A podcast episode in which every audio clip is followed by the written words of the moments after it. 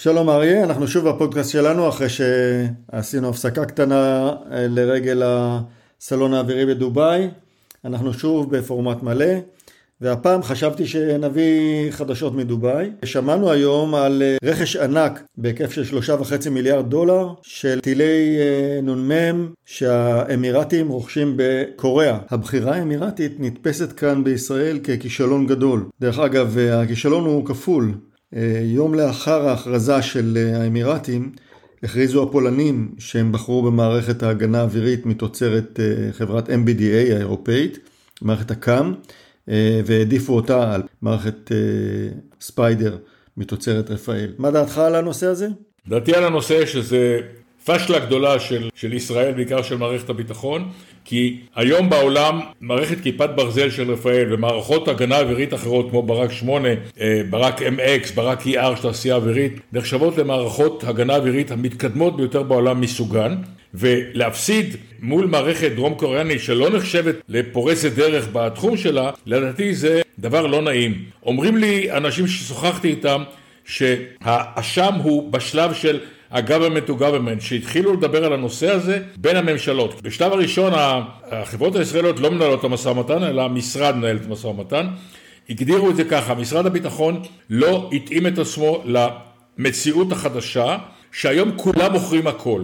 אין לנו היום בלעדיות על שום דבר. מדובר פה במערכות הגנתיות, לא במערכות התקפיות, וצריכים להיות הרבה יותר גמישים, להציע דברים הרבה יותר רחבים כדי לזכות בעסקות. ופה התעשייה הישראלית הפסידה עסקה ענקית של שלושה וחצי מיליארד דולר לחברה בדרום קוריאה שאף אחד לא שמע עליה, המערכות שלה לא הוכרחו בקרב ולדעתי זה פישול ענק. בוא אני אשפוך קצת מים קרים על ההתלהבות. דבר ראשון, האמירתים מנהלים את הרכש הזה כבר כמה שנים. הצורך שלהם במערכות שורד ומערכות הגנה אווירית לטווח בינוני קיים כבר אה, לא מעט זמן. יש להם כלים אחרים, יש להם מערכת הגנה לטווח ארוך, גובה רב, שזה התד, יש להם פטריוט, ויש להם מערכות לגובה נמוך, שזה הפנציר. מערכות לטווח אה, קצר ובינוני לא הייתה להם, והם חיפשו מערכות כאלה ב...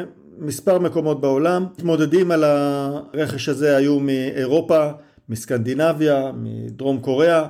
הישראלים לא היו בתמונה לאורך כל הזמן. התחילו לדבר על רכש של אה, כיפת ברזל רק לאחרונה, כאשר היעד היה הגנה מפני רקטות וטילים אה, קצרי טווח ולא בהכרח הגנה אווירית. אה, כיפת ברזל כמו שאתה זוכר עשתה איזשהו שינוי כיוון והפכה למערכת שורד כאשר לרפאל יש גם את הספיידר כמערכת שורד וגם את הכיפת ברזל למערכת שורד לא בדיוק יודעים מי מתאים למה. מצד שני תעשייה אווירית יש להם את הברק 8 שאנחנו מכירים אותו כמערכת ימית ש...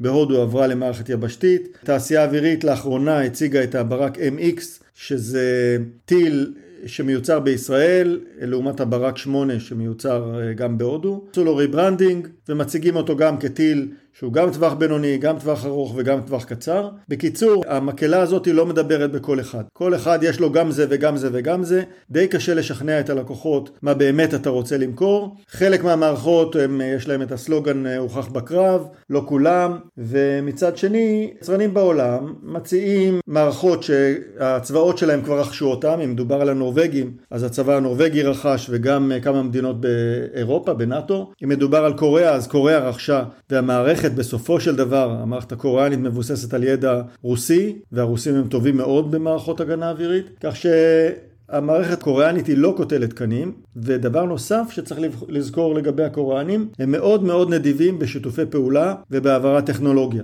אנחנו רואים את זה בפולין, אנחנו רואים את זה בטורקיה, באוסטרליה עכשיו. הקוריאנים יוצאים מגדרם כדי לקדם עסקאות והם טובים מאוד בדברים האלה. וגם הישראלים נדיבים בנושא הזה, כדאי לציין, ואנחנו רואים את זה גם אצל רפאל וגם אצל תעשייה אווירית, שהם נכנסים לשת"פים כאלה. לגבי העסקה של אה, אמירתים, אני חושב שהיא לא הייתה אצלנו אפילו קרוב לכיס. אני חושב שההפסד הוא לא הפסד מי יודע מה, מכיוון שהסיכוי שלנו לזכות בה היה די נמוך. אנחנו צריכים ללמוד מהמקרה הזה, שצריך להניח תשתית ארוכת טווח עם האמירתים. אנחנו ראינו את זה בכמה הודעות של, גם של אלביט, גם של תעשייה אווירית וגם של רפאל. מבססים שם חברות מקומיות, מבססים שיתופי פעולה.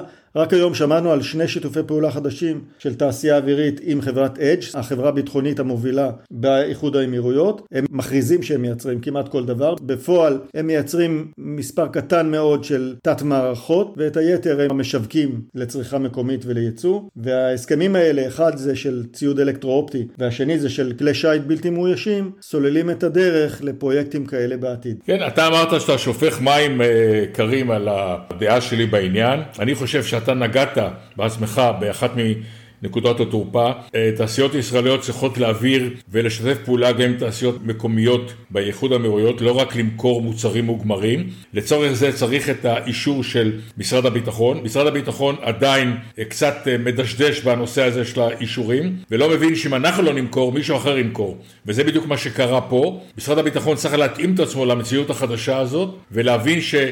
אין לנו בלעדיות כמעט על שום דבר היום בתחום הביטחוני. בכל מקרה אנחנו נמשיך לעקוב אחרי הנושא הזה, נושא מעניין, נושא עקרוני, ונעדכן באחד מהפודקאסטים הבאים שלנו. תודה רבה תמיר. תודה אריה.